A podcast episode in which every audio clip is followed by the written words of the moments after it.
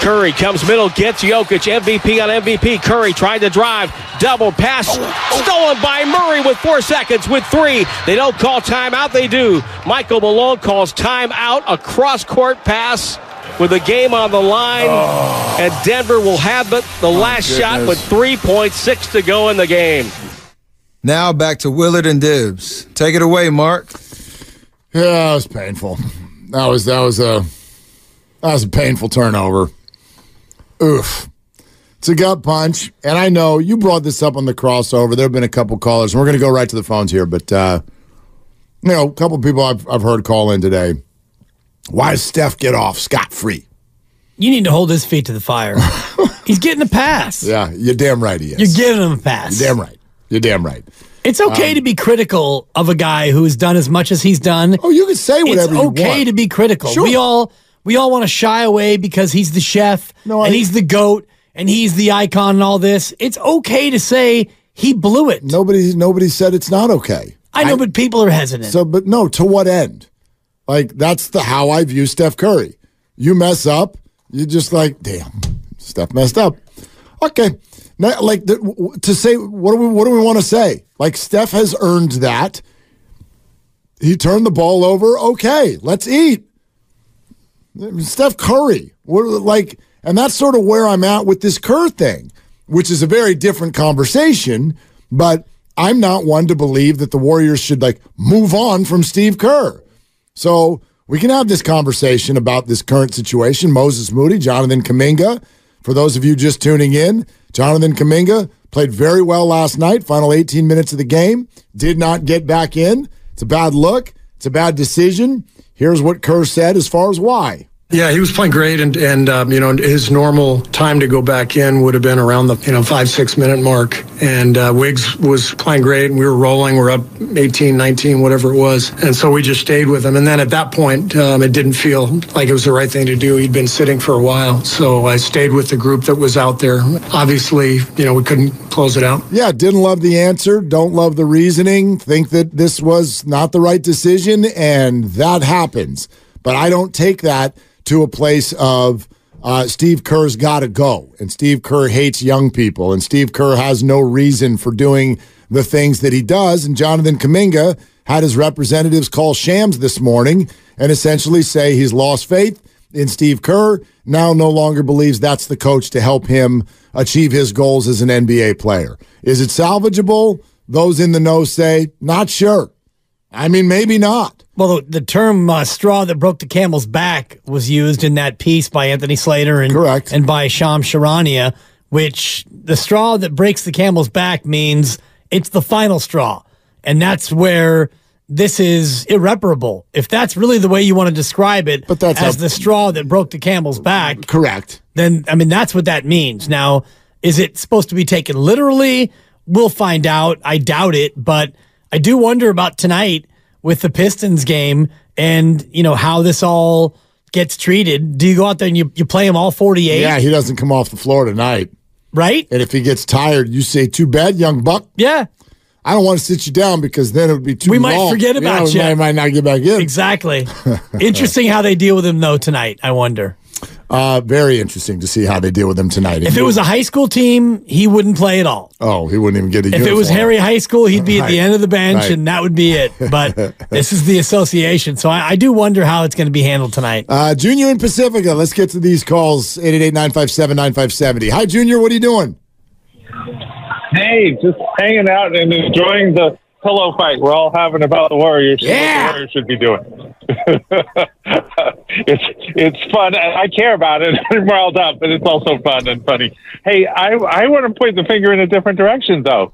I think if you went to most NBA team practices and watched for an hour, somebody good at basketball could tell you one through five starting, one through five closing, and some of the changes to make during the game.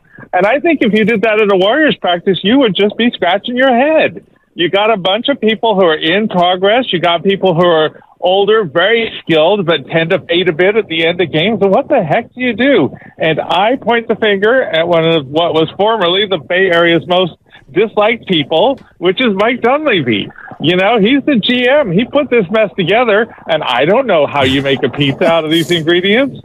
So that's that's my call. Like, let's spread some of this blame around. Steve Kerr keeps showing up in front of the microphones and the cameras and on your guys' shows all the time and accounting for himself bravely. I can disagree with him sometimes, but I'm not seeing much of Dunleavy and Lacob out there explaining what the heck is going on. I think that's where the problem is. Junior, you had me for a while, but when you said Mike Dunleavy put this mess together, you you don't fully mean that, do you? Like Mike Dunleavy signed Dario Saric which is a really good signing, by the way. Um, he didn't put all this together. He didn't draft any of these players that we're talking about. Chris Paul, our favorite. Okay, Chris Paul, obviously need situation uh, based on uh, a pretty wild circumstance surrounding Jordan Poole, but I'd also argue Chris Paul is not who we're talking about right now. That's not the rub on this roster he needs to be because that's what there was a hole in our roster before this season and it didn't get filled. We got Chris Paul instead, who does what? He doesn't look like a warrior. Huh. Yeah. Okay. Thanks, Junior. I'm not uh I'm not bothered by what I see Chris Paul do out there. I'm bothered when Chris Paul is maybe in too much. And I think last night might have been one of those nights. He's limited, he's mature, he's smart. Um, but Chris Paul is not the reason they are winning or losing games right now, and and he's not the one who's at odds with with the coach. Um, what we're talking about right now is whether or not these young players who flash often and can do some things also blend with the idea of winning basketball games today. How that fits with the whole organization and Steve Kerr. And I think that uh, last night a mistake was made. It's not the first time right, by any stretch. Right but I also acknowledge that he is in an impossible situation. That's the part of that call I agreed with. If you watch the Warrior practice, you don't know who the starting five is supposed to be. Or the finishing five. Correct. That's why you, as a coach, look at the game as it's unfolding and you look at who's playing well and you play those guys. And this is where you and I differ. This is where you and I disagree. I really don't think it's that difficult. You don't necessarily do it by automatic rotations. You look at who's playing well and you play him. And last night was a case where you didn't do that. You had Jonathan Kuminga. Steve Kerr said himself he played great. And then he, you know, normally would have gone in at five or six minutes, but, you know, Wiggins was playing well and he was at that point. And so you didn't put him in then. And then you get into the fourth quarter and you go up 18 and things start to change. You, you put the guy in. Okay, so two questions on that. First of all, what other team does that? I don't look at every other team's rotation. Okay. So I would imagine that not every team that is struggling, and Steve Kerr said to us earlier in the week, he's searching. So when you're searching, then you go searching for players who are playing well, and you had that last night. And of the five who were in the game at that point, who was not playing well that you wanted off the floor? Kevon Looney was not playing well. Okay.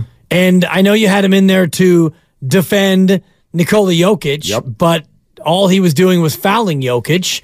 He committed four fouls in four minutes in the fourth quarter. So he wasn't playing well.